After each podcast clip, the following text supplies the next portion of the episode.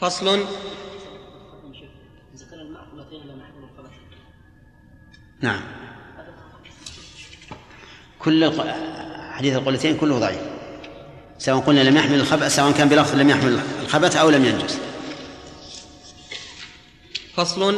وجميع النجاسات في هذا سواء إلا إلا بول الآدميين وعذرتهم المائعة. فإن أكثر الروايات عن أحمد أنها أنها تنجس الماء الكثير لقول النبي صلى الله عليه وسلم لا يبولن أحدكم في الماء الدائم الذي لا يجري ثم يغتسل منه متفق عليه إلا أن يبلغ حدا لا يمكن نزحه كالغدران والمصانع التي بطريق مكة فذلك الذي لا ينجسه شيء لأن نهي النبي صلى الله عليه وسلم عن البول في الماء الدائم ينصرف إلى ما كان بأرضه على عهده من آبار المدينة ونحوها وعنه أنها أن وعنه أنه كسائر النجاسات لعموم الأحاديث التي ذكرناها ولأن البول كغيره من النجاسات في سائر الأحكام فكذلك في تنجيس الماء وحديث البول لا بد من تخصيصه فنخ- فنخصه بخبر القلتين. طيب. نحن ذكرنا في- في الماء إذا وقعت فيه النجاسة ثلاث حالات. أليس كذلك؟ هل جميع النجاسات السواء؟ يقول المؤلف إن فيه خلافا فمن العلماء من أصحاب الإمام أحمد من يقول إن بول الآدم وعذرته وعذرته المائعة إنها تختلف عن بقية النجاسات وأنها إذا وقعت في الماء نجسته إلا إذا كان الماء يشق نزحه كمصانع طريق مكة. مصانع طريق مكة هذه أحواض كبيرة. يقال إن التي بنت إن الذي بناها أو إن التي بنت بنتها زبيدة امرأة هارون الرشيد.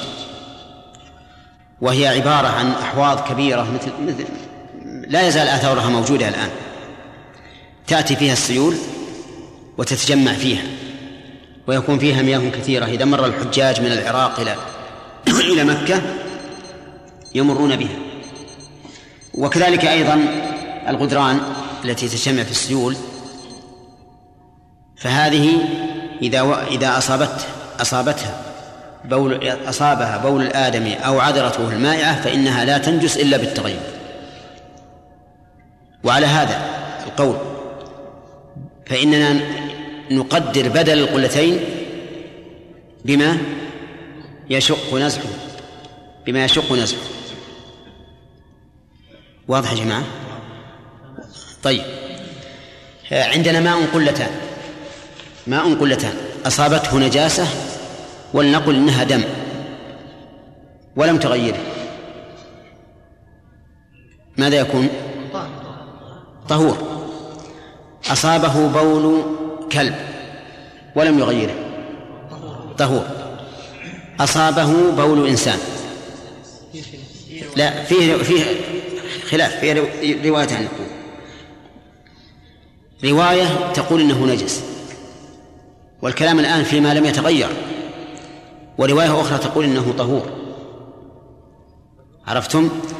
الرواية التي تقول إنه نجس تقول إن إن بول الآدمي وعذرته المائعة يختصان بدلا من القلتين أو يقيدان بدلا من القلتين بما يشق نسعه ومعلوم أن القلتين فقط لا يشق نسعهما لكن الغدران الكبيرة يشق نسعها أو لا؟ يشوف هو لا. لو قلنا للإنسان تعال فرغ لنا هذا الغدير. سيتعب. سيتعب تعبا شديدا. إذا ما يشق نزحه هو المقدار في بول الآدم وعذرته. والدليل قوله عليه الصلاة والسلام لا يبولن أحدكم في ماء الدائم الذي لا يجري ثم يغتسل فيه. فنقول هذا الدليل لا دليل فيه إطلاقا. هل قال الرسول عليه الصلاة والسلام إن الماء ينجس؟ لا. بل نهى عن الاغتسال فيه وهذا يدل على أنه أن لنا أن ننتفع به في جميع وجوه الانتفاعات. إلا الاغتسال. فلا دليل فيما في الحديث على ما ذهب إليه هؤلاء. وأيضا لو قلنا بهذا القول لكانت نجاسة الآدمي أغلظ من نجاسة الكلب. أغلب من نجاسة الكلب. وهذا خلاف الواقع. الخلاصة يا جماعة الآن آه، أن الماء إذا وقعت فيه النجاسة فله حالات. الحالة الأولى أن تغيره. فما حكمه؟ نجس. نجس. الحالة الثانية أن يكون دون القلتين ولم تغيره. ففيه روايتان والصحيح أنه طهور. الثالث أن يكون فوق القلتين ولم يتغير فهو طهور قولا واحدا. إلا إذا كانت النجاسة بول آدم أو عذرته المائعة فإننا نقدر بدل القلتين بما يشق نزحه وأما إذا كان لا يشق نزحه فلو كان أربع قلال فأصابته نجاسة الآدم فإنه ينجس. والصحيح أن نجاسة الآدم كغيرها من النجاسات لا ينجس الماء بها إلا بالتغير على القول الراجح. ولا ولا فرق بين نجاسة الآدم وعدمه وغيره. وإلى هنا نقف. انتهى الوقت. نعم. الآن يا شيخ باب النجاسات يا شيخ يعني يتضارب عندنا الأقوال يا شيخ الآن نعم. يعني اللون والطعم والرائحة هل نجمع الثلاثة؟ لا لا إذا تغير طعمه أو لونه أو ريحه. يعني يكفي. يكفي. يعني نفرق كيف نفرق؟ يعني يعني أفرض هذا الماء ما تغير لونه ولا طعمه لكن رائحته. في نجاسة وقعت فيه. يكون نجسا. والإجماع بأن يكون في المجاورة لا ينقص مع أن الريحة أي نعم. هذا هذا يقولون لأن الحديث الذي ورد إلا. أن يتغير طعمه أو لونه أو ريحه بنجاسة تحدث فيه. فالمهم استثن. استثن المجاورة. استثن لأن لأن كلامنا الآن فيما تغير بنجاسة وقعت فيه. نعم. أحسن الله إليك. مثلنا لقراءة مستحبة بالوضوء لقراءة القرآن. نعم. والنبي والمؤلف رحمه الله قال الذي لا يرفع حدثا. والوضوء لقراءة القرآن يرفع الحدث كيف؟ والوضوء لقراءة القرآن يرفع الحدث أي نعم لكنها مستحبة الطهارة. لكنه حتى الغسل من الجنابة الغسل المستحب على المذهب يرفع يرفع الحدث. لكن أحسن الله هنا قال لأنه لم يرفع حدثا. نعم. والذي توضأ ليقرأ القرآن رفع الحدث لكن مو بواجب هم يقيدون المسألة بالواجب في طهارة واجبة نعم؟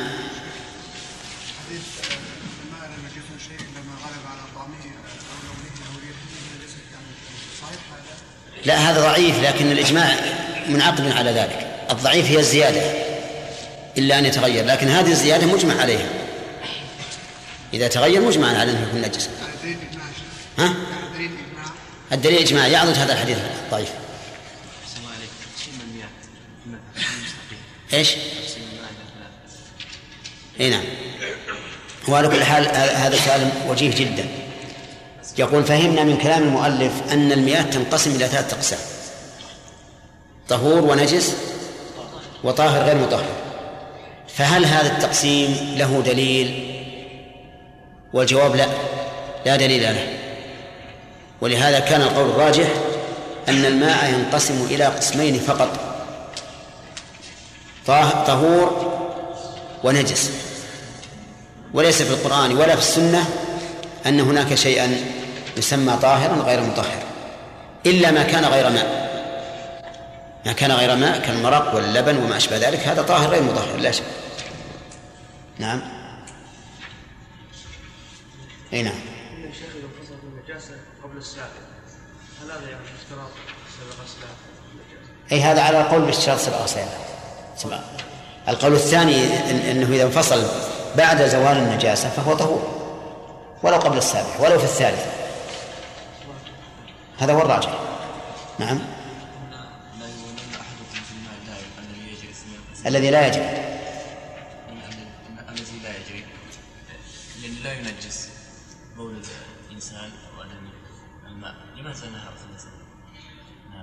كما قلنا إن هذا خلاف المروءة.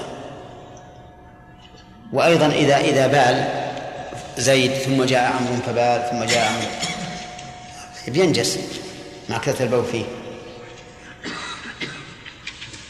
نعم يا محمد.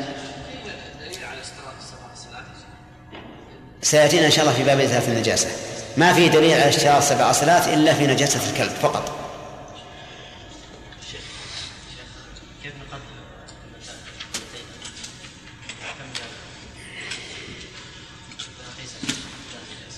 اللي يقول الفقهاء انه ذراع ذراع ربع. ذراع وربع طولا وعرضا وعمقا وعمقا.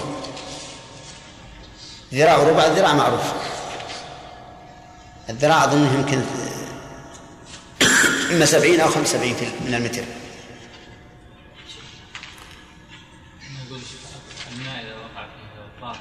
وغيره عن يختلف كثير الآن. الناس فيه يعني يقول هذا هذا الماء الآن خرج إيه. ويقول الآخر أنه ما خرج عن مسماه هذا الماء إيه. أرى أن يستعمله الإنسان. يستعمله في الطهارة. نعم. وإن احتاط وتيمم فهو طيب. مع أن ابن القيم رحمه الله شيخ الإسلام وأظنه مذهب أبي حنيفة يرون جواز الطهارة في الخل وشبهه. وبناء على هذا إذا إذا إذا تغير بشيء مثل الخل ونحوه من الطاهر فإنه يجوز الطهارة به. لكن الذي يظهر لي أنا أن أنه إذا خرج عن اسم الماء فإنه لا يتطهر به طهارة حدث.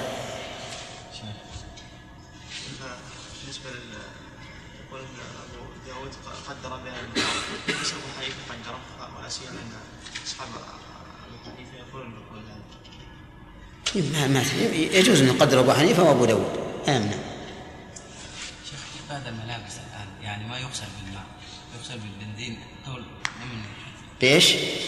بالبنزين أو ب أي نعم. يعني هل يكون طاهرا. مطلق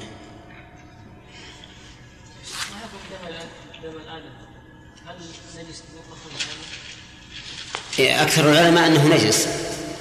أكثر العلماء على أنه نجس. وذهب بعض أهل العلم إلى أنه طاهر إلا ما خرج من السبيلين. ما خرج من السبيلين فهو نجس. وأما ما سوى ذلك فإنه طاهر مثل الرعاف ودم الجرح وشبهه. هو نجس لكن يعفى عن يسيره على قول الجمهور. ولكن في النفس من هذا الشيء. لأنه ما فيه دليل على على نجاسته. وأما قول الرسول اغسل عنك الدم فهي إنما سألته عن عن دم الحيض وقال هنا للعهد ثم إن الصحابة تصيبهم الجراحات في ثيابهم وفي أبدانهم ولم ينقل عنه أن أن عنهم أنهم كانوا يعني يتحرزون من هذا. وأما حديث فاطمة أنها كانت تصل الدم من وجه النبي عليه الصلاة والسلام في أحد فهذا لا يدل على أنه نجس. وإنما يدل على أنه تنبغي إزالته من باب التنظف وإزالة ما يشوه الوجه. ها؟ إيش؟ لا غير ناقض والخلاف في كونه غير ناقض مشهور معروف. لكن الخلاف في كونه نجسا ما هو معروف حتى أن بعضهم حكى الإجماع على النجاسة. نعم؟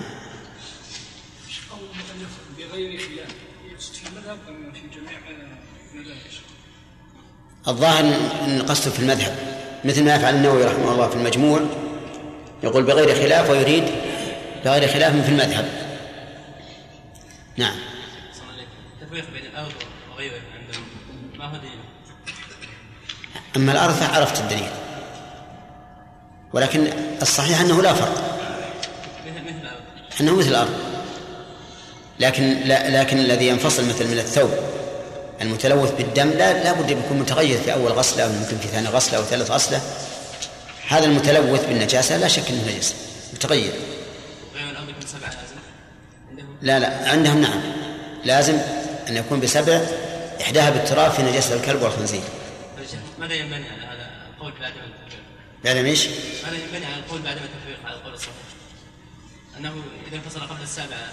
إيه ينبغي عليه أنه إذا انفصل غير متغير ولو في أول مرة. أنه يكون طاهر. كمل المدة؟ عشرة أظن. ها؟ انتهى الوقت؟ ها؟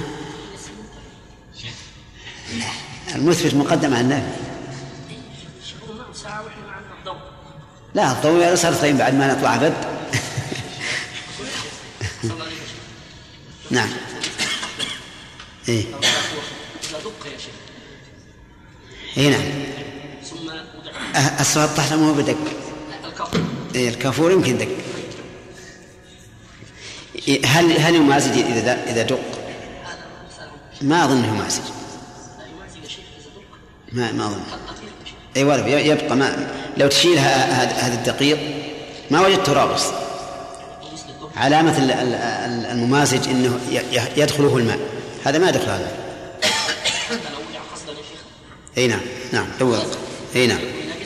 لا يكون نجس أصلا ما في نجاسة لكن هل يسلبه الطهورية أو لا؟ يتطهر به حتى على رأي المؤلف. إي نعم. ها؟ لا لا عن ظهر قلب. هذاك يسمى مص المصحف يعني من ما تغير به شيء لا ما ما ما, ما خرج عن اسم الماء. إن- إن خرج عن اسم الماء فهو يعني كالشاهد إي نعم نعم. الشاهي والمرق. ما يتوخر. يصح قياس جراح الصحابة على الاستحاضة قلنا قياس ما يصح. طيب نقول إن جراح الصحابة هذه صعوبة. الرسول فرق قال إن هذا دم عرق فرق بينهما. شيخ الصابون. ثم إننا نقول ما ابين من حي. الآن لو قطعت يده قطعت يد انسان هل تكون طاهرة ولا نجسة؟ طيب وفيها دم. إن هذه شق إزالة لأنها جراح ثخينة دائما عرق تسيل تسيل. وكذلك الاستحاضات. أنه- مرض يعتبر إيه طيب. اذا معناه لما فرق الرسول بينهما علم أنه ليس الحكم فيما واحد. فأي شيء فرق؟ فرق بين ان الحيض ما تصلي ولا تصوم ولا يأتيها زوجها.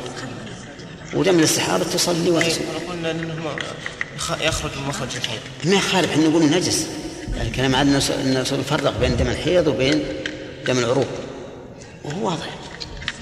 حتى الدم الآن اللي يخرج من الانسان ما, ما هو منتن ولا شيء ولا فيه رائحة كريهة.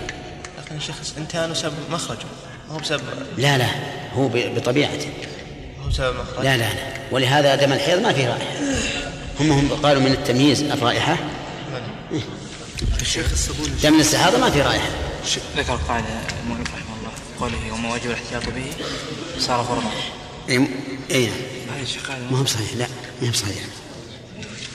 كل شيء على سبيل الاحتياط فهو ما هو فرض ها؟ شق أي كتاب. صلاح مراجع صلاح.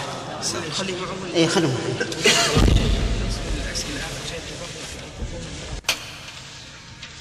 إن مراد لا لا لا- لفظ مسلم. اللي عندنا لفظ مسلم اللي في الكتاب. لو رجعت أطراف الحديث في البخاري يمكن تجد ألفاظ مختلفة.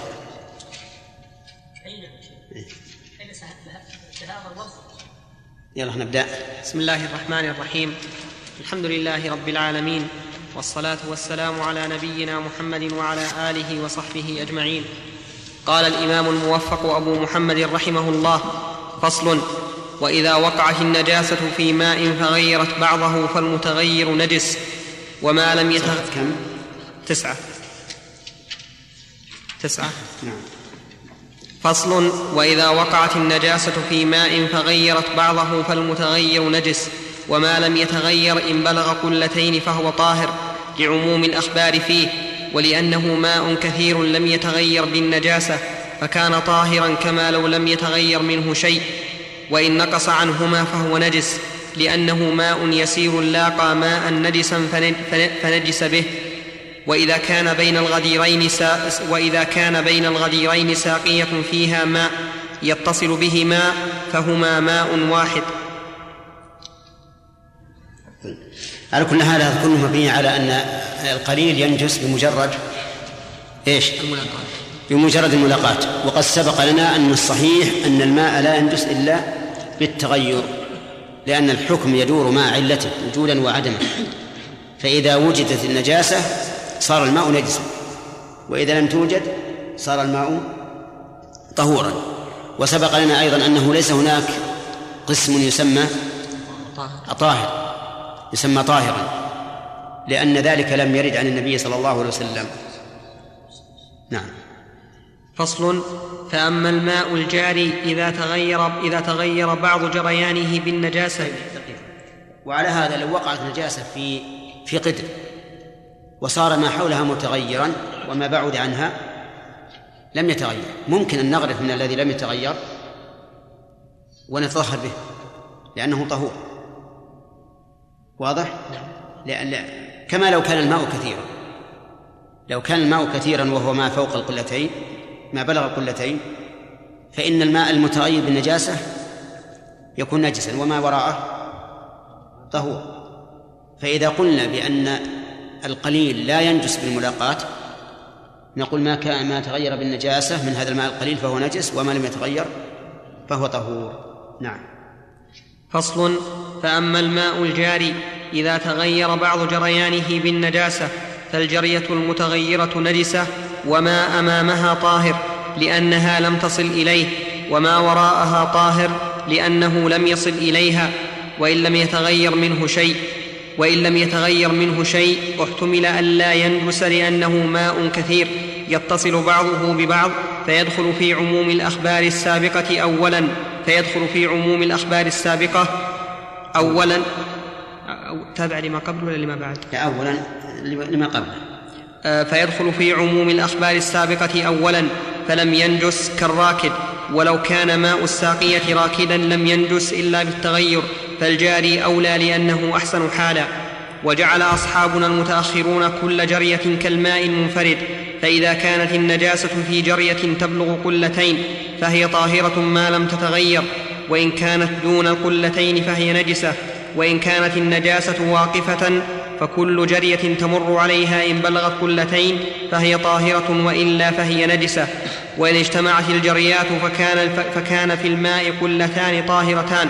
متصلة لاحقة أو سابقة فالمجتمع كله طاهر إلا أن يتغير بالنجاسة لأن القلتين تدفعان النجاسة عن لأن القلتين تدفعان النجاسة عن نفسهما وتظهران ما اجتمع معهما. وإن لم يكن فالجميع نجس والجرية ما يحيط بالنجاسة من فوقها وتحتها ويمينها وشمالها وما قرب منها مع ما يحاذي ذلك فيما بين طرفي النهر. نعم. لا عندنا تظهران لكن الظاهر خطأ. تدفعان وتطهران. نعم. كانت واقفة فكل جارية تمر عليها إن بلغت قلتين فهي طاهرة وإلا فهي نجسة أنا ما ما يخالف حديث الأعرابي. لا ما يخالف. هذا خالف المذهب نعم. اللي يقول كل جرية منفردة وتطهران ترى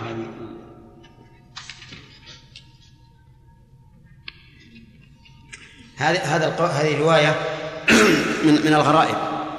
يقولون على هذه الرواية لو وضعت شعرة خنزير في هذا النهر ومر من عنده الماء صار الماء كله نجسا. ولو وضعت كلبا كبيرا في هذا الماء في هذا النهر ومر من عنده الماء فهو طاهر طهور. صح؟ نعيد. إذا جعلنا كل جرية كماء منفرد كل جرية كماء منفرد ووضعت نجاسة في هذا الذي يجري إن كانت النجاسة يسيرة فإنها فإنه ينجس كله كل اللي يمر عليه وإن كان كبيرة فإنه لا ينجس إلا بالتغير الماء النجاسة نجسة الصغيرة والكبيرة لا إذا نعم إذا كانت النجاسة كبيرة لكن اللي ينجس الماء هو بالنجاسة. النجاسة نجسة. الآن هذا إذا قلنا كل جرية كماء منفرد ووضعت شعرة من شعر الحمار وش اللي يحيط به من الماء؟ قليل ولا لا؟ قليل. ينجس. ينجس لأن لأن الماء القليل ينجس بمجرد الملاقاة. الملاقاة. طيب نجس. اللي جنبه؟ لا ينجس. لأن كل جرية تعتبر منفردة. كل ما جاء من عندها الشعرة صار نجس. كل ما جاء صار نجس. لكن لو وضعت جملا ميتا جملا في هذا ال- الذي يعبر معه الماء. ومر من عنده الماء. ولم يتغير. فإنه لا ينجس. لا ينجس. لأنه ميت. لأن الذي يحيط بالجمل ماء كثير يبلغ قلتين. والماء الكثير اللي يبلغ قلتين لا ينجس إلا لا ينجس بالملاقاة لا ينجس بالملاقاة. ولهذا قالوا إن هذه الرواية تعتبر شاذة ومن غرائب العلم لأنه يفضي إلى أن ينجس النهر الكثير بشعرة خنزير ولا ينجس ببعير. ما تصورتوها ولا نعم لا؟ نعم. تصورتوها زين؟ نعم. فؤاد ما هو؟ الجري مو بالمشوفون يجري المباشرة. حط عود وهالجريات كل ما كل ما يصطدم بال- بالعود مثلا فهو جري. لا حتى لو كان وسيع. لأن لأن اللي حطينا كبير لازم يصير وسيع. نهر. الشعر له ضيق أو أو وسيع لأن لأنه ممتد. لأن جعلنا كل شعر كل كل جرية منفردة. معناه أن اللي اللي باشر الشعرة هذه قليل. راح على أنه نجس. الثاني جاء راح على أنه نجس. الثالث جاء راح على أنه نجس. فيفضي إلى تنجيس النهر كله. إذا صارت كبيرة وش اللي بلاقيها؟ الجرة تصير واسعة واسعة يعني أكثر من القلتين أو قلتين فأكثر. القلتان لا تنجسان بالملاقاة. فتمر كل جرية تمر كل جرية وتسلم من النجاسة لأنها تباشرها وهي وهي كثيرة. وهذه يعني الآن إذا تصور الواحد وش يقول؟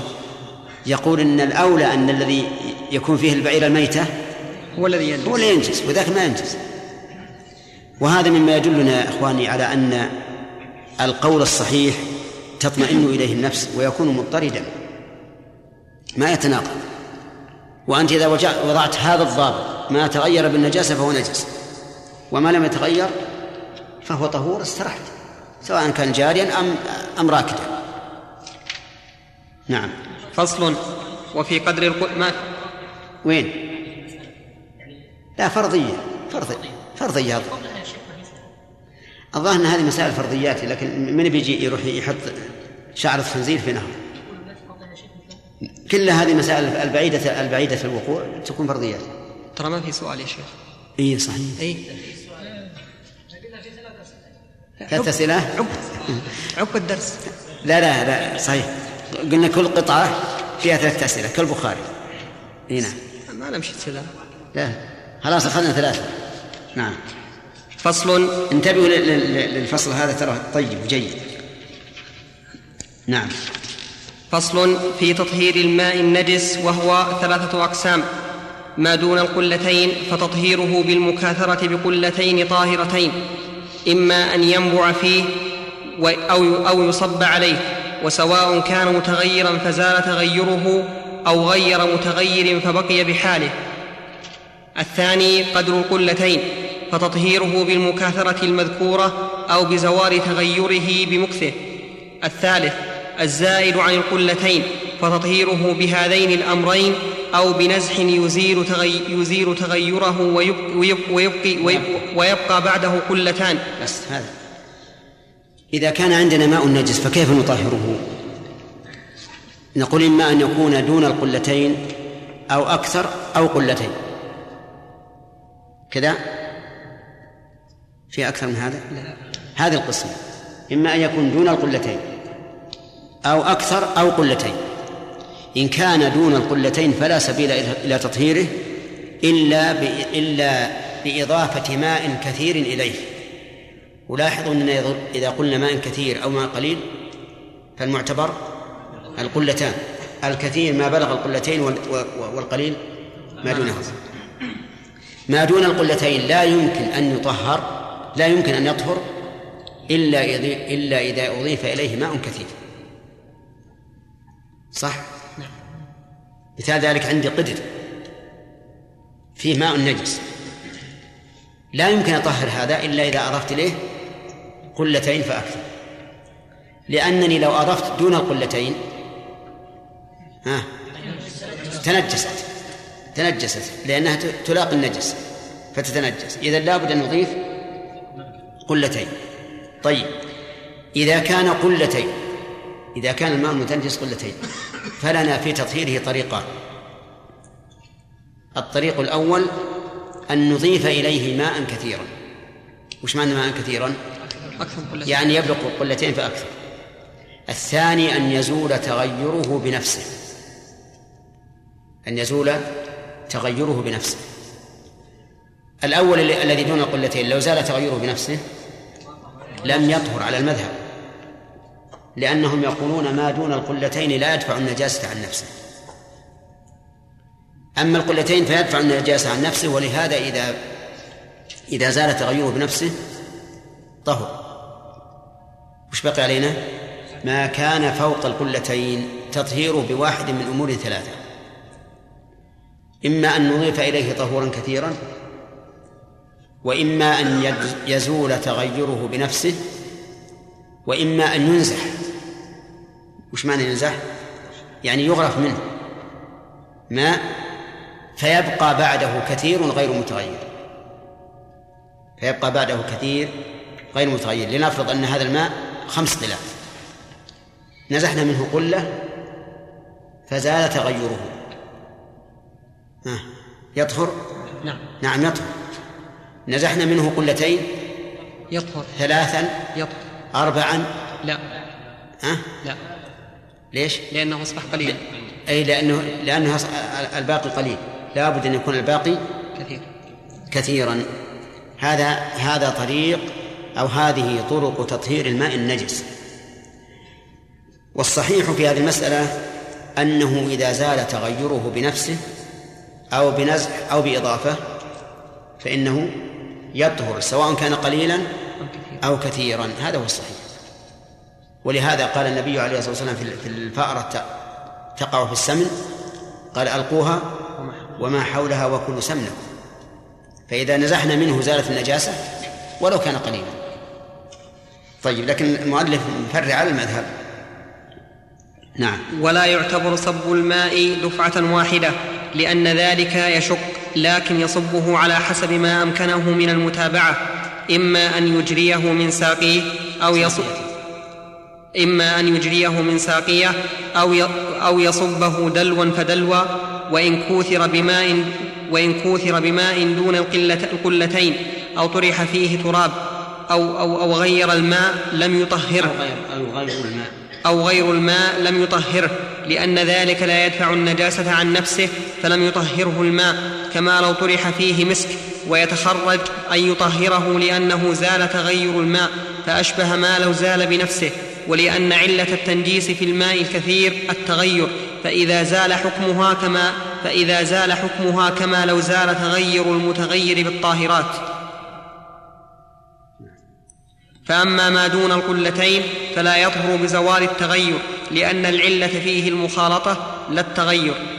والصحيح أن العلة هي التغير وأن الحكم يدور مع علته. متى زال تغير الماء بالنجاسة فإنه يطهر. بأي وسيلة. وقد سبق لنا أيضا أن تطهير النجاسات يكون بغير الماء بخلاف الأحداث فلا يكون إلا بالماء. إلا بالماء. فصل. آه،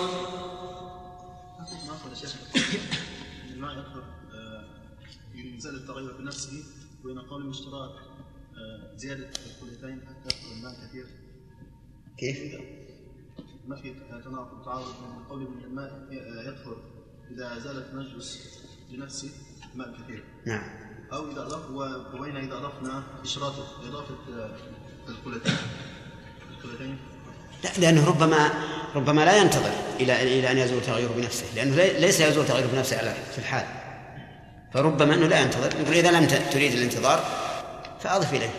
إذا تبين شيء أنه زال قبل آه، دون القلتين بالاضافه دون القلتين بالإضافة لا بأس يطهر. المذهب. على المذهب. لكن لا يشترط أن يكون المضاف كثيرا. لا. أقل أقل من كليتين مضافة إيه. إيه لأن لأنه بالأول بالأول هو هو بنفسه قليل. أما هذا فبما يطهر به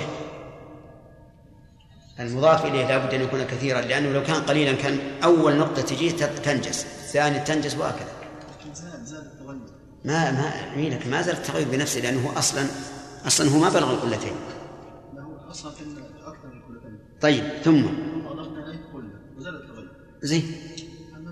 إذا كان إذا كان قلتين فأكثر وزال تغيره بنفسه فهو طهور. يطهر. أبدا. هذا هذا إذا إذا إذا أردت أن تضيف. فالمضاف لا بد أن يكون قلتين لئلا ينجس بالتغير بالملاقات. لئلا ينجس بالملاقات. لو زال زال قبل اكتمال الكليتين يدخل لو زال بنفسه لو زال التغير بنفسه وهو قلتان. ما يصلح. يعني معناه جمعنا ماء ماء نطهر به وهو دون القلتين. هذا ربما نقول إنه القياس إنه يطهر. يعني لو أضفنا نجسا إلى نجس. لأن هذا الذي تضيفه وهو دون القلتين سوف ينجس بمجرد الملاقاة. فكأنك أضفت نجسا إلى نجس فهذا إذا زال التغير بنفسه ما يمنع ان أن نقول إنه يطهر القليل إذا زال بنفسه يبقى على نجاسة عن مذهب ولا يصير طاهر؟ لا يبقى على نجاسته لأنه ما يمكن يطهر الا إلا ب- بإضافة شيء إليه. طيب يعني ولذلك الملاقاة عندهم بمجرد الملاقاة وإن لم يتغير يكون نجسا. اصبر يا هذا بس الشيخ لا زالت هم ما يرون علة. لأنهم يقولون كما علل المؤلف يقول هذا هذا لا يدفع النجاسة عن نفسه. ما ينقلون المرتبة الثانية عندهم أن يكون طاهرا طيب لا ما يرون هذا. يرون إما نجس ولا طهور؟ شيخ ما يخاف لا بأس. يطهر. إي نعم. إذا زال التغير طبعا. عندنا ماء نجس قلتين. وعندنا ماء طهور قلتين فأضفنا الماء الطهور إلى القلتين النجس فزال التغير. يكون طهور. أنا أقول إذا زال. إذا إذا لم يزل يب- يبقى نجس. يبقى نجس. فصل. فإن اجتمع فإن اجتمع نجس إلى نجس فالكل نجس فالكل نجس وإن كثر لأن اجتماع النجس إلى النجس لا يتولد بينهما طاهر. كالمتولد بين الكلب كالمتولد بين الكلب والخنزير ويتخرج أن يطهر إذا زال التغير سم. أن يطهر بالألف.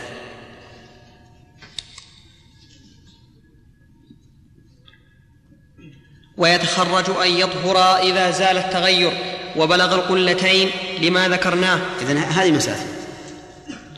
هذه مسألة. إذا إذا أضيف ماء النجس إلى نجس وهو قليل ولكن بالإضافة صار كثيرا فزال التغير بنفسه فيقول المؤلف المذهب أنه لا يطهر لا يطهر ويتخرج نعم أن يطهر إذ أن التغير إذ إذا زال التغير وبلغ القلتين لما ذكرنا وهذا أقرب هذا التخريج أقرب لكن ما معنى التخريج؟ التخريج هو ما نسميه بالقياس. التخريج ما نسميه بالقياس. يعني أن نجعل هذا مثل هذا. إي نعم. وإن اجتمع مستعمل. إيش؟ ان هذا صحيح القياس إيش؟ قياس يعني في هذا. يعني مثلا أضفنا أقول إيه إحنا عندنا قاعدة يا إخواني هي الصحيحة. مسلم. أقول لكم القاعدة القول الصحيح ما يحتاج إلى التفاصيل. متى زال التغير بأي وسيلة؟ حتى لو فرض لما طبخناه راح تغيره؟ فهو فهو يطهر. شيخ هذا الراجع بس طيب. يعني يعني كلام المؤلف. يقول إذا أضفت ماء نجسا إلى ماء نجس. فهمت؟ فهل يطهر أم لا؟ نقول لا يطهر معلوم.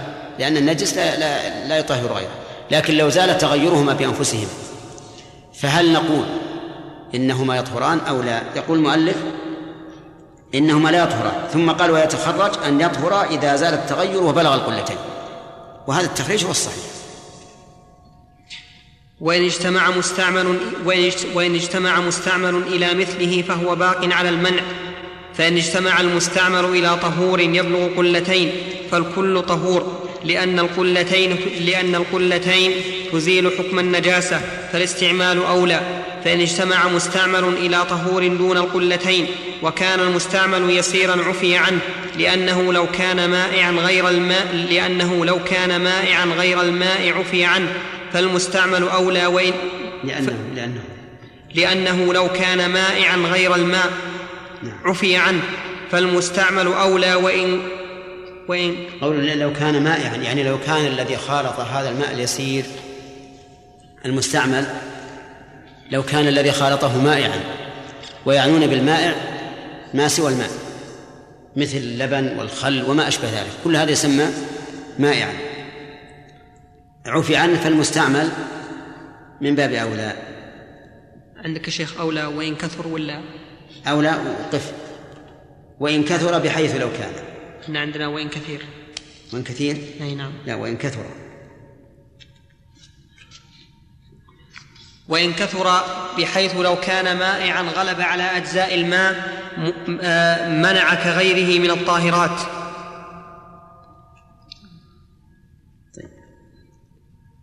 نمشي. باب الشك في الماء. إذا اللتين تكثير المخالطة مسألة الناس هل المذهب يشترطون يكون طهور أو طاهر؟ مضاف المضاف لابد أن يكون طهورا. لأن لأنه لا يرفع الحدث ولا يزيل النجاسة إلا الماء الطهور. هذه القاعدة. أما على قولنا فإذا خالطه فأصل قسم الطاهر غير وارد. قسم الطاهر غير وارد. نعم. باب الشك. نعم. نعم بالنسبة للاضافه بالنسبة إلى عند ضبط الماء هل القلتين ولا ما؟ لا ما يأخذون يعتبرون الكثير الذي تزول به الرائحة ال- يزول به التغير.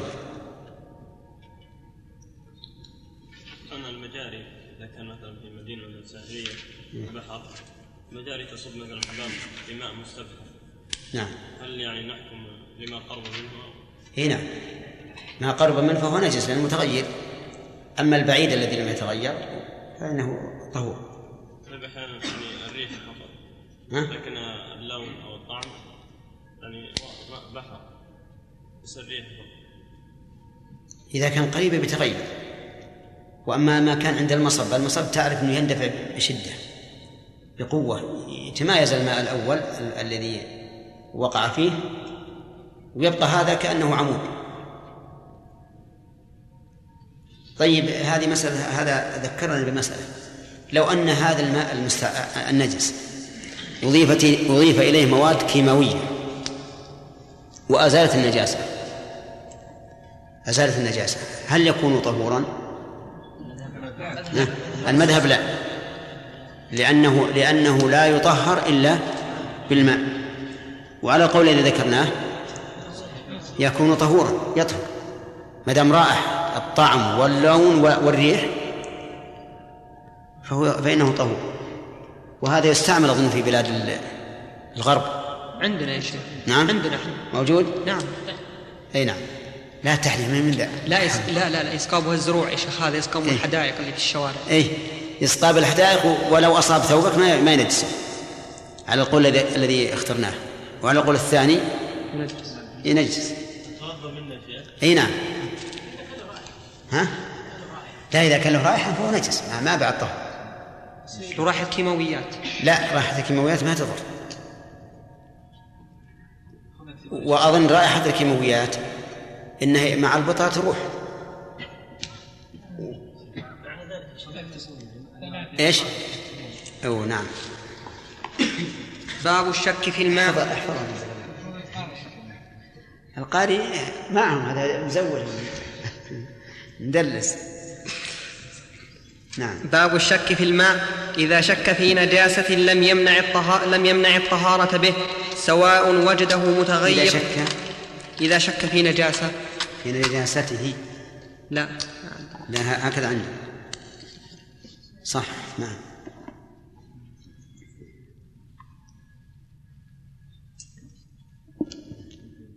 إذا شك في نجاسته لم يمنع الطهارة به سواء وجده متغيرا أو غير متغير لأن الأصل الطهارة لأن الأصل الطهارة والتغير يحتمل أن يكون من مكثه أو بما لا يمنع فلا يزول بالشك وإن تيقن نجاسته لا إذا شك في نجاسته لم يمنع الطهارة وهذا إذا لم يكن في التغير واضح لكن إذا وجده متغيرا وشك هل هذا التغير من نجاسة أو لا؟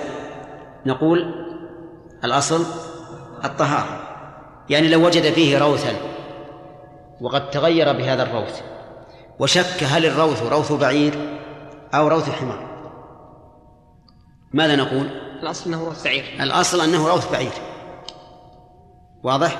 إذا لم يجد فيه شيئا لك وجده متغيرا. نقول أيضا الأصل الطهارة لأنه ربما يتغير بمكثه أي بطول بقائه. نعم.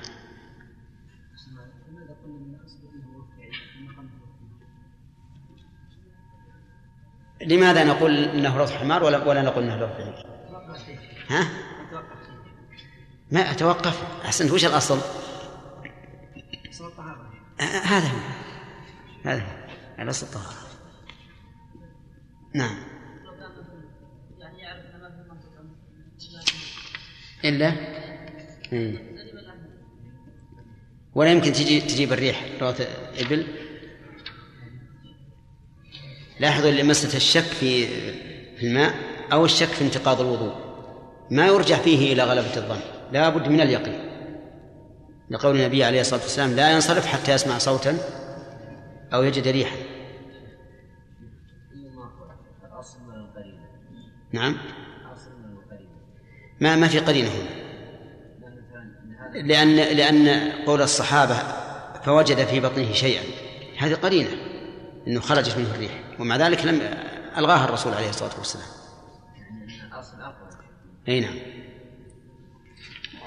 نعم. وإن تيقن نجاسته ثم شك في طهارته فهو نجس لأن الأصل نجا لأن الأصل نجاسته. وإن علم وقوع النجاسة فيه فيه فيه, أصل. قولوا لأن الأصل نجاسته يعني الأصل بقاء مكان على مكان. على مكان. هذه أصل متفق عليه وهي من القواعد. الأصل بقاء مكان على مكان. أي نعم. وإن علم وإن علم وقوع النجاسة فيه ثم وجده متغيرا تغيرا يجوز أن يكون منها فهو نجس لأن الظاهر تغيره بها. ودقت الساعة والله أعلم. لا في كف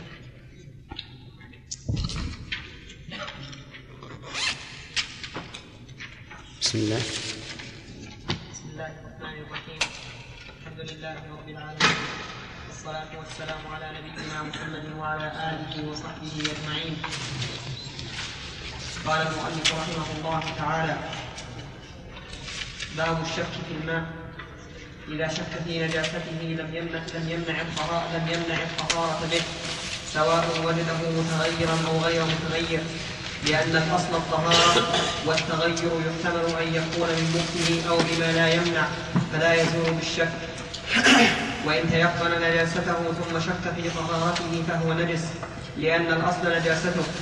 وإن علم وقوع النجاسة فيه ثم وجده متغيرا متغيرا تغيرا يجوز أن يكون منها فهو نجس لأن الظاهر تغيره بها. طيب. بسم الله الرحمن الرحيم. هذه المسألة سبق الكلام عليها. وبينا أن لدينا قاعدة مهمة وهي أن الأصل بقاء ما كان على ما كان. فما كان طاهرا وشككنا في نجاسته فهو طاهر. وما كان نجسا وشككنا هل طهر فهو نجس لأن الأصل بقاء ما كان على ما كان وهذه القاعدة مستمدة من قول النبي صلوات الله وسلامه عليه حين شك إليه. الرجل يجد الشيء في صلاته فلا يدري أخرج منه شيء أم لا فقال لا ينصرف حتى يسمع صوتا أو يجد ريحا. وهذه القاعدة تنفعك هنا. وفي كل مكان. لو شككت في الصلاة هل أنت قلت سبحان ربي الأعلى أم لم تقل؟ ها؟ فالأصل عدم القول. الأصل بقى مكان على مكان. لو أن رجلا علق طلاق امرأته على شرط وشك هل وجد هذا الشرط أم لم يوجد؟ لم تطلق لأن الأصل بقى مكان على مكان. واضح؟ المهم هذه قاعدة تنفعك في جميع أبواب العلم. لو ثبت على رجل دين وقال إن إنه قضاه فالأصل بقاء الدين فلا يقبل إلا ببينة. وهل مجال نعم. آه، فإذا المسألتان واضحتان. أما المسألة الثالثة فهو أنه إذا سقط في الماء نجاسة ووجده متغيرا ولكن لا يدري هل هو من من النجاسة أو من غيرها فإن نعمل بالظاهر. وما هو الظاهر؟ أنه من النجاسة. فنقول إن الماء نجس. فلو قال قائل أليس الأصل بقاء الطهارة؟ قلنا لكن هذا الأصل عورض بظاهر أقوى منه. فإذا عورض بظاهر أقوى منه فالحكم للظاهر. واضح يا جماعة؟ ولهذا نظائر مثلا. لو أن رجلا أصلع ليس عليه غترة وواحد مع عليه غترة وبيده غترة. والذي معه الذي عليه الغترة وبيده الغترة هارب. وذاك طالب يركض وراءه يا فلان أعطني غترتي. فنحكم بها لمن؟ للثاني. أي للطالب للثاني. لا ما هو للهارب. الهارب عليه وحده وبيده وحده. وإذا أصلع يركب سابق يقول أعطنا غترتي. الهارب وش يقول؟ يقول هذه بيدي والأصل أن ما بيد الإنسان له لكن نقول هنا ظاهر أقوى من الأصل ما هو الظاهر؟ الحال الواقعة الآن كيف واحد معه غتره وعليه غتره ويقول هذه لي والثاني يركض وراه يقول أعطنا غترتي أليس كذلك؟ مع أن في احتمال أن الطالب هذا ألقى غترته في أي مكان وصلى وجاء يركض ساكت أزال احتمالا لكنه خلاف الظاهر. المهم إذن الأصل معمول به ما لم يعارضه ظاهر أقوى منه فيغلب إيش؟ الظاهر. نعم. وإن أخبره ثقة بنجاسة الماء لم يقبل حتى يعين سببها لاحتمال اعتقاده نجاسته بما لا ينجس كموت ذبابة فيه.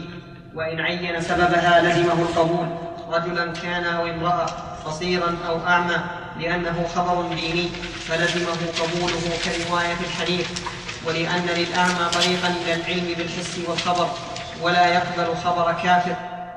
يقبل. ولا يقبل خبر كافر. خبر. ولا يقبل خبر كافر ولا صبي ولا مجنون ولا فاسق لأن رواية لأن روايات لأن روايات لأن روايات لأن رواياتهم لأن روايات روايتهم. أنا عندي بالإفراد. روايتهم؟ جمع. رواياتهم. طيب يا معنى واحد معنى واحد. لأن رواية لأن روايتهم غير مقبولة وإن أخبره رجل أن بس. إذا قال لك شخص هذا الماء نجس فإنه لازمك قبول خبره. حتى تسأل وش سبب النجاسة؟ لماذا؟ لأنه ربما يظن أن أنه أصابته نجاسة وليست كذلك. كذبابة وقعت فيه. الذبابة لو وقعت في الماء لا تنجس الماء. لأن الرسول عليه الصلاة والسلام قال إذا وقع ذباب في شراب أحدكم فليغمس ثم لينزعه. والغالب أنه إذا إذا كان الماء حارا سوف يموت. ومع ذلك ليس بنجس. طيب إذا إذا أخبرني شخص قال فلان ترى هذا الماء اللي أنت استعملته نجس. أقبل؟ لا. أقول ما السبب؟ إذا قال السبب لأنه سقط فيه خشبة. ها. ليس نجس؟ طيب. قال سقط فيه بعرة بعير. ليس بنجس. إذا لا بد يبين السبب. ولا بد أن نكون ثقة وهو المسلم البالغ العاقل. المسلم البالغ العاقل. فإن أخبره كافر لم يقبل أو صبي لم يقبل أو مجنون لم يقبل. نعم أو فاسق. نعم. شيخ نعم. ذكرنا شيخ ذلك العرض والقياس على رواية الحديث شيخ لابد اشتراط اقرأ. وإن أخبره رجل أن كلبا ولغ في هذا الإناء دون هذا وقال آخر إنما ولغ في هذا الإناء دون ذاك حكم بنجاستهما لأنه, لا لأنه يمكن صدقهما لكونهما في وقتين أو كانا كلبين. وإن عين كلبا ووقتا لا يمكن لا يمكن شربه فيه شربه. لا يمكن شربه فيه منهما. عارضا وسقط تعارضا تعارضا صحيح ها؟ صحيح؟ اي صح لا؟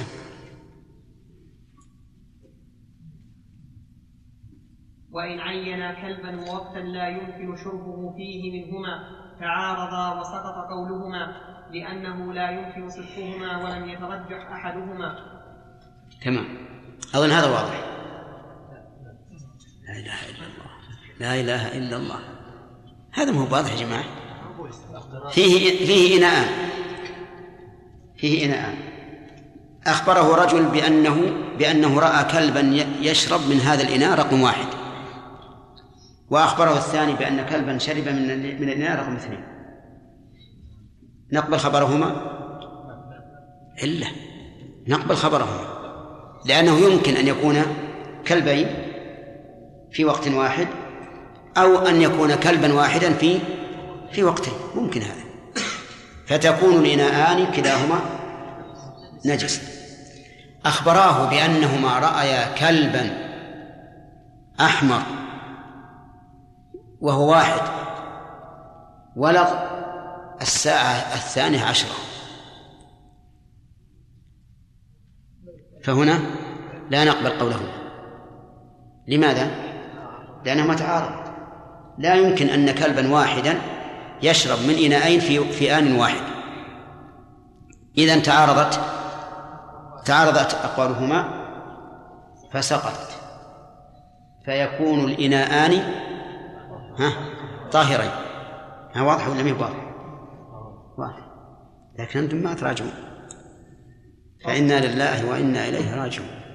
فصل. نعم. وإن اشتبه الماء النجس بالطاهر تيمم ولم يجوز له استعمال أحدهما سواء كثر سواء سواء, كثر عدد عدد الطاهر أم لم يكثر. وحكي عن أبي علي النجاد أنه إذا كثر إذا كثر عدد الطاهر فله أن يتحرى ويتوضأ بالطاهر عنده لأن احتمال إصابة الطاهر أكثر والأول المذهب لأنه اشتبه المباح بالمحظور. فيما لا تبيح الضرورة فلم يجز فلم يجز التحري كما لو كان النجس بولا أو كثر عدد النجس أو اشتبهت أخته بأجنبيات ولأنه لو توضأ بأحدهما ثم تغير اجتهاده في الوضوء الثاني فتوضأ بالأول لتوضأ بماء يعتقد نجاسته وإن توضأ بالثاني من غير من غير غسل أثر الأول تنجس يقينا. وإن غسل أثر الأول نقض اجتهاده باجتهاده وفيه حرج ينتفي بقوله سبحانه ما وما جعل عليكم في الدين من حرج. فت فت فت فت فتركهما فتركهما. فتركهما.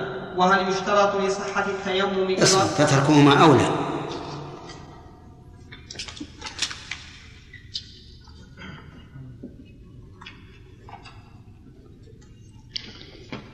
وهل يشترط لصحة التيمم إراقتهما أو خلطهما فيه روايتان. إحداهما يشترط ليتحقق عدم الطاهر. وفي الثانية لا يشترط لأن الوصول إلى الطاهر متعذر واستعماله ممنوع منه فلم يشترط, فلم يشترط عدمه كماء الغير. وإن اشتبه مطلق بس. بمستحب طيب إن اشتبه الماء النجس بالطاهر يقول تيمم ولم يجوز استعمال أحدهما. مراده بالطاهر هنا بالطهور. مراده بالطاهر هنا الطهور. اشتبه نجس بطهور. ولم يعرف أيهما الطهور. فهنا يقول يجب أن يتيمم.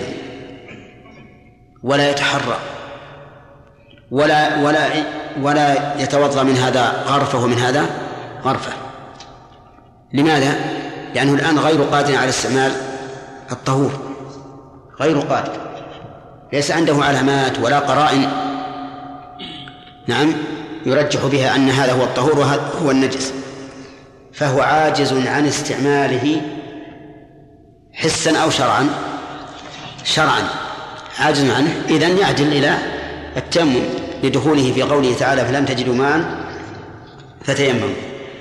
في رواية أخرى يقول المؤلف ولم يجوز له استعمال أحدهما سواء كثر على الطاهر أو لم يكثر. وظاهر كلام المؤلف أنه لا يتحرى. لا يتحرى. يعني لا يطلب أيهما يغلب على ظنها أنه الطهور والقول الثاني أنه يتحرى إذا كثر عدد الطاهر. إذا كثر عدد الطاهر فإنه يتحرى. إعمالا لإيش؟ للأكثر. فإذا كان مثلا عنده خمسة أواني ثلاثة منها طاهرة واثنان نجسان. وشك أيهما الطاهر من النجس فعلى هذا الرأي الثاني أنه يتحرى. وإذا غلب على ظنه أن هذا الإناء هو الطاهر توضأ منه. أما على المذهب فيقولون إنه لا يتحرى حتى لو كان الطاهر عشرة والنجس واحدة. شوف التعليل. لأنه اشتبه المباح بالمحظور فيما لا تبيحه الضرورة فلم يجز التحري. هذه قاعدة وتذكرني الآن لو أن أحدكم ينتدب إلى كتابة هذه الضوابط ما دمنا في أول الكتاب اشتبه المباح بالمحظور على وجه لا تبيحه الضرورة. إذا اشتبه المباح بالمحظور على وجه لا تبيحه الضرورة فإنه لا يجوز التحري لأنه ليس هناك ضرورة يتحرى. أما لو اشتبه المباح بالمحظور على وجه تبيحه الضرورة فهنا يتحرى. مثاله اشتبهت ميتة بمذكات وهو الآن مضطر يبي ياكل ما عنده شيء يأكله.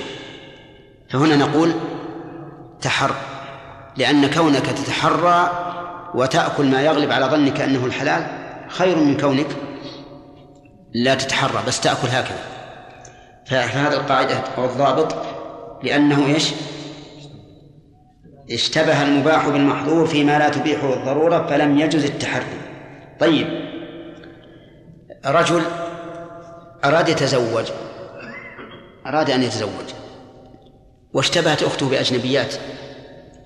أخته معها نساء وهو يريد أن يتزوج. واشتبه هل أخته هذه أو هذه أو هذه؟ ماذا نقول؟ يجب التجنب لأنه اشتبه المباح بالمحظور على وجه لا تبيحه الضرورة لأن الجماع لا يباح عند الضرورة بخلاف الأكل فإنه يباح عند الضرورة. إذن هذه قاعدة مفيدة وكأن شرافي يشير إلى أنه سيتولى هذا؟ ها؟ إيش؟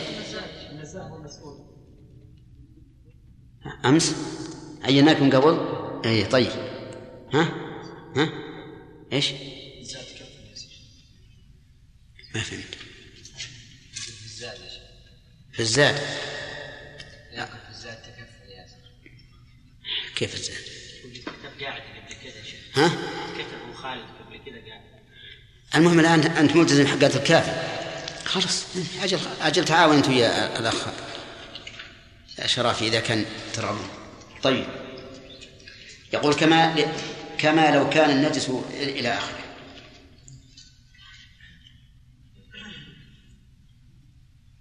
نعم. أما التعليل الأخير فهو يعني ما هو ظاهر جدا ولأنه لو توضأ بأحدهما ثم تغير اشتهاؤه في الوضوء الثاني فتوضأ بالأول لتوضأ بما يعتقد نجاسته معلوم؟ إذا تحرى. وغلب على ظنه أن رقم واحد هو الطاهر وتوضأ به ثم عند الوضوء الثاني تحرى وغلب على ظنه أن النجس هو. هو آه هو رقم واحد وأن الطاهر رقم اثنين فمعناه أن وضوءه الأول كان بما يعتقد أنه أنه نجس وإن توضأ بالثاني من غير غسل أثر طيب لتوضأ بما يعتقده نجاسته فإذا كان يعتقد نجاسته وش يلزمه؟ غسل الأثر غسل الأثر. الإعادة ما يلزمه الإعادة لأنه توضأ باجتهاد. لكن يلزمه غسل الأثر. أثر, أثر الماء الأول.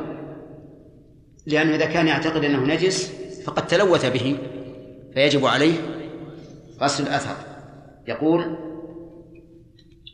إيه، نعم. فإذا فإذا توضأ بالثاني من غير غسل الأثر الأول تنجس يقينا.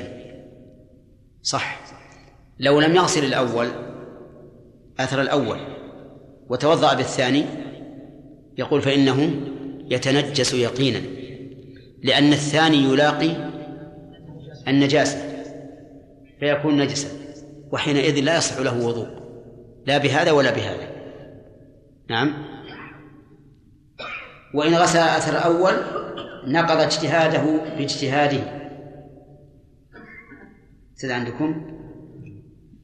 وفيه حرج ينتفي بقوله تعالى ما جعل عليكم الدين من حرج فتركهما أولى على كل حال هو نقول الصحيح في هذه المسألة أنه متى أمكن التحري فإنه يتحرى. ولدينا قاعدة معروفة عند أهل العلم وهي إذا تعذر اليقين عملنا بغلبة الظن والتحري لا شك أنه يغلب الظن. ولأن النبي صلى الله عليه وسلم قال وكان لحقا أذكره قبل القاعدة إذا شك أحدهم في صلاته فليتحرى الصواب ثم ليبني عليه. فنحن نقول إن القول الراجح في هذه المسألة إذا اشتبه طهور بنجس أنه متى أمكن التحري بأي علامة تكون وجب عليه أن يتحرى ويتوضأ بما يغلب على ظنه أنه طهور. إيه. الأخوان يقولون إن إن السؤال في آخر الوقت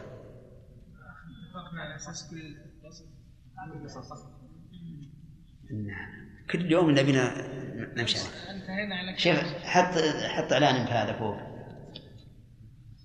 كل فقرة فيها سؤال؟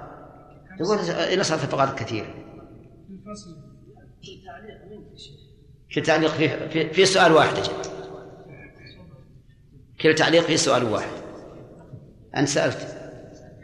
نعم يا علي. بالنسبة للاجتهاد الثاني له أن يجتهد بالأول وتبين بأنه طاهر إي إذا يبني عليه ويسير لكن له شك بعد أن فعل. شك وتردد. ما يرون ما يطرح. ما يطرح. إذا قال أنا الآن ما أقدر إني أتوضأ بالأول. أنا ما أقدر أتوضأ بالأول. يقول إذا لازم تتحرى على كل حال القول الصحيح يستريح. صاحب القول الصحيح يستريح. نقول متى أمكن التحري فإنك تتحرى. نعم وإذا تحريت فلا يكلف الله نفسا إلا وسعها. حتى لو تبين فيما بعد أنه نجس فليس عليك شيء. نعم. وإن اشتبه مطلق بمستعمل توضأ من كل إناء وضوءا لتحصل له الطهارة بيقين وصلى صلاة واحدة وإن اشتبه طيب إن اشتبه مطلق بمستعمل وش معنى مطلق؟ يعني لم يستعمل. نعرف أن المطلق هو غير المستعمل لما قال بمستعمل لأن الشيء يعرف بضده. الماء المستعمل سبق لنا أن ما استعمل في طهارة واجبة فإنه يكون طاهرا غير مطهر. فعنده إناءان أحدهما مستعمل في طهارة واجبة والثاني غير مستعمل. الأول لا يرفع الحدث على المذهب والثاني يرفع الحدث. اشتبه أيهما الطاهر من المطلق من المستعمل نقول توضأ منهما. نعم يقول توضأ من كل إناء وضوءا. وكلام المؤلف فيه شيء من الإجمال. فظاهر فظاهر كلامه أنه لو توضأ من الأول وضوءا كاملا ثم من الثاني وضوءا كاملا. صح وضوء؟ صح. هذا ظاهر يعني يدخل في كلامه ولكن الأمر ليس كذلك. يتوضأ من يتوضأ منهما وضوءا واحدا. من هذا غرفة ومن هذا غرفة. واضح. الإناءان طاهر ومطلق يعني مستعمل ومطلق كما قال المؤلف. يقول توضأ منهما وضوءا واحدا. خذ من هذا غرفة اغسل كفيك ثم من الثاني غرفة اغسل كفيك ثم عد خذ من الأول غرفة للمضمضة والاستنشاق والثاني كذلك ثم خذ غرفة من الأول لغسل الوجه والثاني كذلك ثم لل- لليد اليمنى من الأول والثاني كذلك وهكذا. لماذا؟ لأنك لو توضأت من أحدهما وضوءا كاملا ثم توضأت من الثاني لاختل الترتيب. لأنك إذا توضأت من الأول يحتمل أنه هو المطلق ويحتمل أنه المستعمل. في كل غرفة سوف يرد هذا الاحتمال. فإذا غسلت وجهك مثلا من الأول الغسل الغسلة الأولى يحتمل أنه هو الطاهر أو المطلق. أليس كذلك؟ إذا لم يرتفع الحدث لنفرض أنه الطاهر. الطاهر غير المستعمل. لنفرض أنه المطلق غير المستعمل. ثم غسلت اليدين. يرد احتمال أنه المطلق أو المستعمل وحينئذ يختلف الترتيب بالنسبة للوضوء الثاني. ولذلك الفقهاء المتأخرون قيدوا قالوا لا بد أن يتوضأ منهما. إيش؟ وضوءا واحدا لأجل أن لا يتجاوز عضوا إلا وقد تيقن أنه طاهر. أليس كذلك؟ أنا إذا غسلت وجهي من هذا ثم من هذا تيقنت الآن إني ت- إني توضأت بماء طهور. بماء طهور. أي نعم. لا ما يمكن. نعم. وإن اشتبهت الثياب الطاهرة بالنجسة وأمكنه الصلاة في عدد النجس وزيارة صلاة لزمه ذلك لأنه أمكنه تأدية فرضه يقينا من غير مشقة فلزمه كما لو اشتبه المطلق بالمستعمل وإن كثر عدد النجس فذكر ابن عقيل أنه فذكر ابن عقيل أنه يصلي في أحدها بالتحري لأن اعتبار اليقين يشق فاكتفي بالظاهر كما لو اشتبهت القبلة. المستعان. نعم إذا اشتبهت ثياب طاهرة بنجسة وهذا يمكن يقع. أحد الثياب عندك؟ قد أصابه بول وهو معلق ولا تدري أيهما. ماذا تعمل؟ نقول صل بعدد النجس وزد صلاته. زد صلاته. قال عدد النجس خمسون ثوبا. هذا غني. رجل غني عنده خمس عنده خمسون ثوبا. كلها نجسة. والحادي والخمسون طاهر. كم يصلي في كل فرض؟ واحدا واحدا وخمسين صلاة. كذا؟ نعم. على كلامه. اي على كلام طيب. لكن محل ذلك إذا لم يمكن تطهير, تطهير أحد الثوبين الثياب. لو كان عنده ماء يمكنه أن يطهر أحد الثياب وجب عليه. لأنه إذا كان يمكنه تطهير أحد الثياب وطهره صلى. صلاة واحدة يتيقن أنها أنها أنها صحيحة. يتيقن أنها صحيحة. لكن لو صلى بعدد النجس وزاد صلاة فكل صلاة من هذه الصلوات يحتمل أنها الصحيحة أو أنها غير الصحيحة صحيح أنه إذا إذا زاد الصلاة فأحد هذه الصلوات الخمسين مثلا صحيح لكنها كل صلاة واحدة باعتبار عينها مشكوك فيها. أعيد مرة ثانية. ولا نضرب مثلا يكون حول الاستحالة. رجل عنده ثلاثة ثياب نجسة والثوب الرابع طاهر. فاشتبه عليه الطاهر من الثياب بالنجس. نقول يجب عليك أن تصلي أربع صلوات. عدد النجس ثلاث والطاهر واحد. ما لم يمكن تطهير أحد الثياب. فإن أمكن وجب. لماذا نقول يجب لأنك إذا طهرته وصليت الصلاة تيقنت أنها هي الصحيحة بعينها. لكن لو صليت أربع صلوات هل تتيقن أن هذه الصلاة بعينها هي الصحيحة؟ لا لكن بمجموعها أتيقن أن فيها صحيحة. لكن ما أدري اللي بالثوب الأول والثاني والثالث والرابع إذن يحتاج إلى قيد ولا لا؟ طيب. صار ما لم يمكن تطهير أحد الثياب فإن أمكن وجب تطهيره ليؤدي الصلاة بيقين بعينه. المذهب رحمهم الله مشهور المذهب يقولون يصلي بعدد النجس ولو كثر ولو كان لا يخلص من الصلاة إلا إذا دخل وقت الصلاة الثانية. لو قدرنا أنها مئة ثوب يصلي مئة صلاة واحدة. إذا صار صلاة الظهر يمكن يجي العصر ما قضت. وصلاة العصر يمكن يجي المغرب ما خلصت. القول الثاني لابن عقيل وكأن المؤلف رحمه الله يميل إليه لأن تعليله يدل عليه ولم يذكر سوى هذا القول. قال يقول يقينا من غير مشقة. من غير مشقة. ثم ذكر قول ابن عقيل وهذا يدل على أنه يميل إليه. يميل إليه. نعم.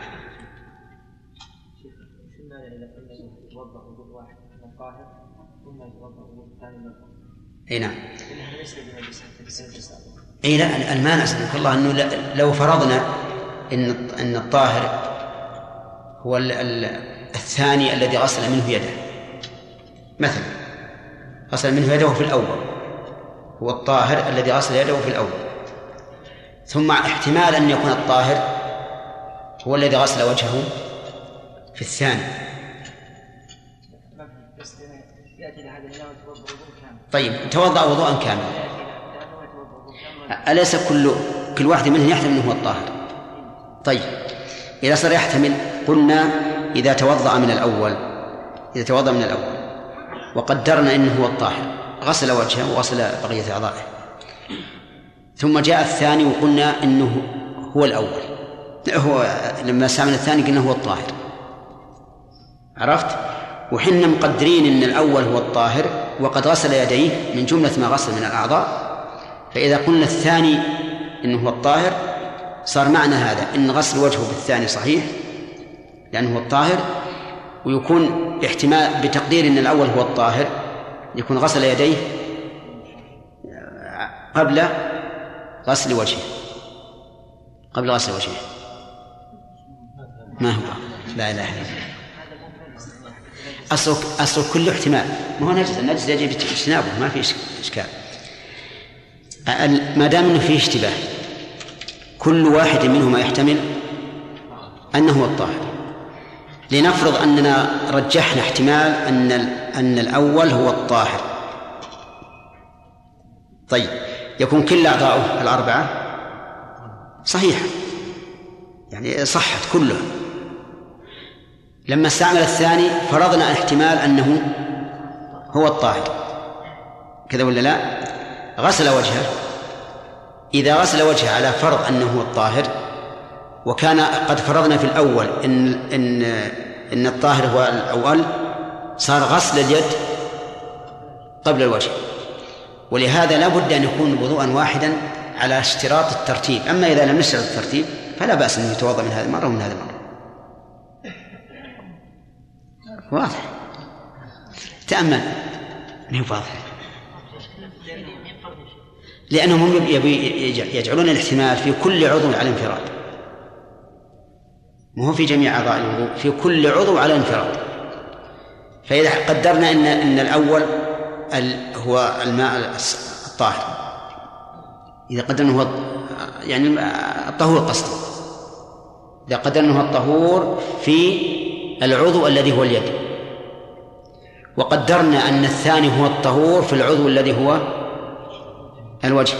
صار معناه أننا غسلنا اليد قبل الوجه. لأن لا الوجه قبل اليد صحيح. غسلنا اليد قبل الوجه. لأنهم يقدرون كل عضو على انفراد لأنه مرتب. طيب إذا رتب. وقلنا كل عضو كل احتمال نجريه على كل عضو. فهمت؟ لا لما غسل وجهه لما غسل وجهه في الأول. رقم واحد. غسل وجهه رقم واحد. قلنا يحتمل أنه هو الطاهر أو هو الطهور أو أنه المستعمل. ولا لا؟ إذا ما صح مع هذا الاحتمال. لكن نفرض أن قدرنا أنه هو الطهور. هو الطاهر أصلا. قدرنا أنه هو الطاهر.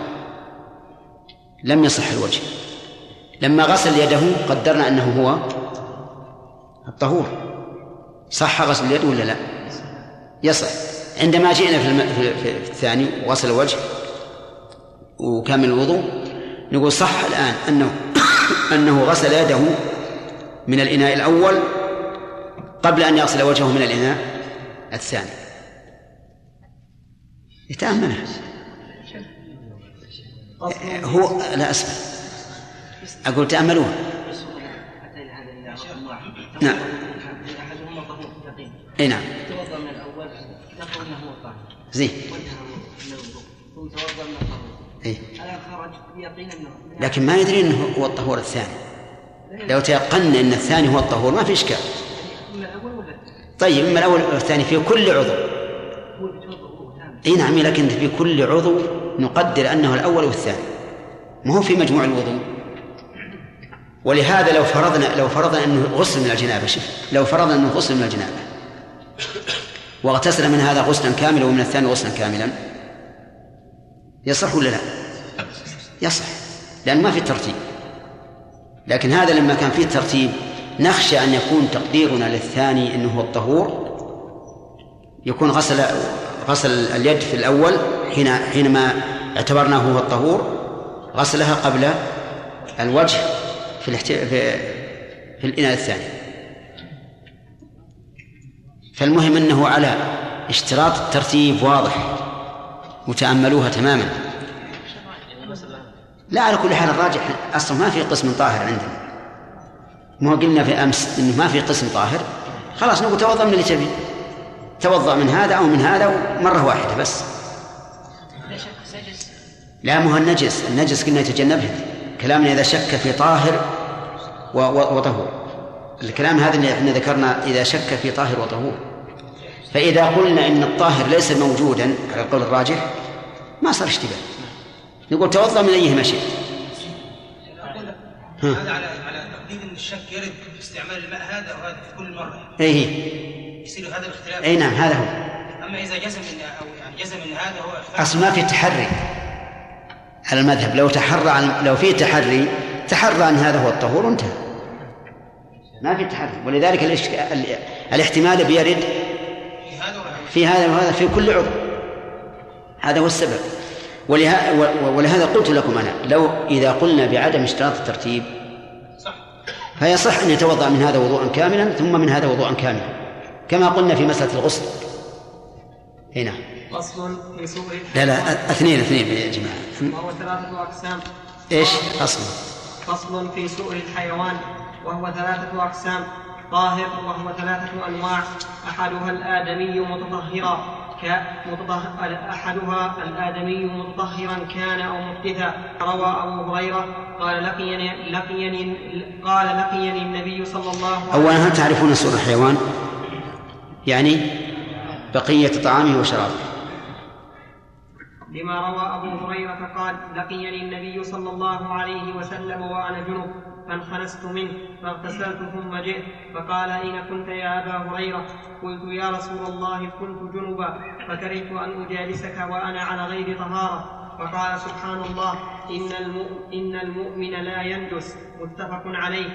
وأنا عندي ها؟ إن المؤمن عندنا ليس ينجس ها؟ أنا عندي ليس ينجس. ليس. وال- واللي نحفظ لا ينجس. ما دام الفراغ واسع حطوه ليس ينجس ما في. فقال سبحان الله إن المؤمن ليس, ليس ينجس. متفق عليه. وعن عائشة أنها كانت تشرب من الإناء وهي حائض فيأخذه النبي صلى الله عليه وسلم فيضع فاه على موضع فيها فيشرب. رواه مسلم. النوع الثاني ما يؤكل له. في هذا تواضع النبي عليه الصلاة والسلام حيث يشرب من الإناء الذي قد شرب منه. وكثير من الناس اليوم لا يشربون من الإناء الذي شرب منه. وفيه أيضا دليل على يعني أن أن محبته لعائشة رضي الله عنها. ولهذا يشرب من من موضع فمها. من موضع فمها. وفيها أيضا إشارة إلى أنه ينبغي الإنسان مع أهله أي مع زوجته خاصة أن يفعل كل شيء يقوي الصلة بينهما والمحبة. ويؤيد هذا قوله صلى الله عليه وسلم خيركم خيركم لأهله. نعم. النوع الثاني ما يؤكل لحمه فهو طاهر بلا خلاف. الثالث ما لا يمكن التحرز منه وهو السنور وما دونها في الخلقة. لما روت كبشة بنت كعب بن مالك قال أتعرفون السنور؟ ها؟ البس. هنا. قالت دخل علي أبو قتادة فسكبت له وضوءا فجاءت وضوءا. فسكبت له وضوءا. فسكبت له وضوءا فجاءت فضة فأصغى لها الإناء حتى شربت فرآني أنظر إليه فقال أتعجبين يا ابنة أخي؟ قلت نعم.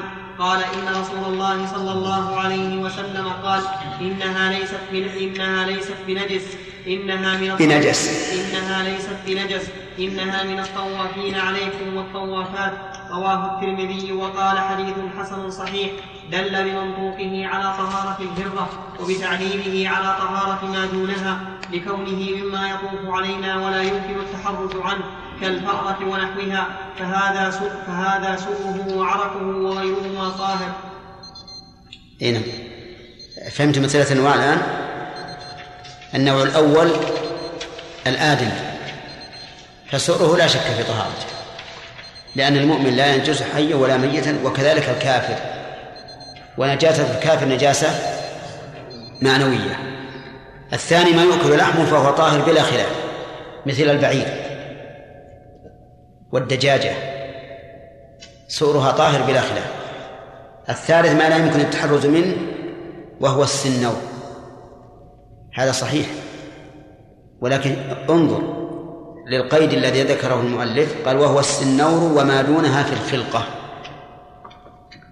ولو اقتصر على ما سبق وهو قول ما لا يمكن التحرز منه لكان أوفق للحديث لأن النبي صلى الله عليه وسلم علل في الهرة أنها من الطوافين ولم يقل إنها صغيرة. لو قال إنها صغيرة لكنا نقول إنه دليل على أن ما كان مثلها أو دونها في الخلقة فهو طاهر. لكن قال من الطوافين لأن الطواف علينا الذي يكثر تردده يشق علينا أن نتحرز منه. ولهذا كان القول الراجح في هذه المسألة أن العبرة بمشقة التحرز كما قال المؤلف رحمه الله في أول الأمر وأنه لا عبرة بالجسم وبناء على ذلك.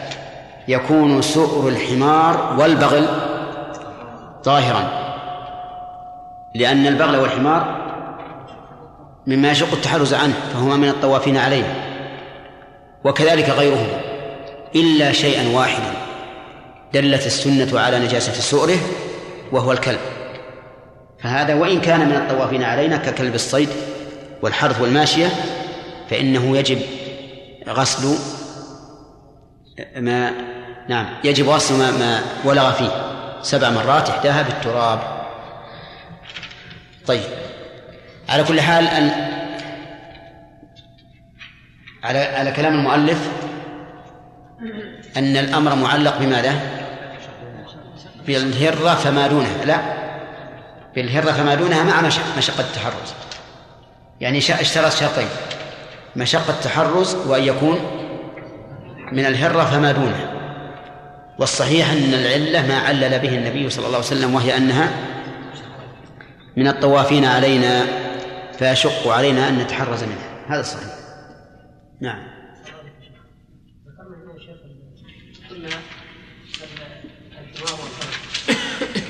والمؤلف ذكر الفأرة مع أن الحمار جاء فيه حديث في التحريم والفأرة كذلك.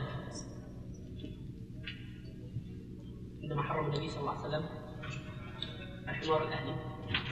حرم والفأرة وقعت السم. قال النبي صلى الله عليه وسلم هو معه لا وكل سمع وش الإشكال؟ الشيخ ما قال في الأول كل ما يؤكل لحمة. اللي يأكل لحم ما في إشكال. طاهر هذا بلا خلاف. هذه الفقرة والحمار يؤكل. لا لا البغل ما يأكل ولا ولا حمار. طاهر. لأنهما من الطوافين عليه. نجيب عن الحديثين أي حديث؟ حديث التحريم. تحريم غير ما ما ما نقول كلوه. لسنا نقول إذا ولغ في إذا شرب من الإناء فكلوه. هو حرام. تكلم عن فضل الطعام وشرابه إيه نعم. لا لا هو حرام ما في شك. ما يؤكل إلا عند الضرورة.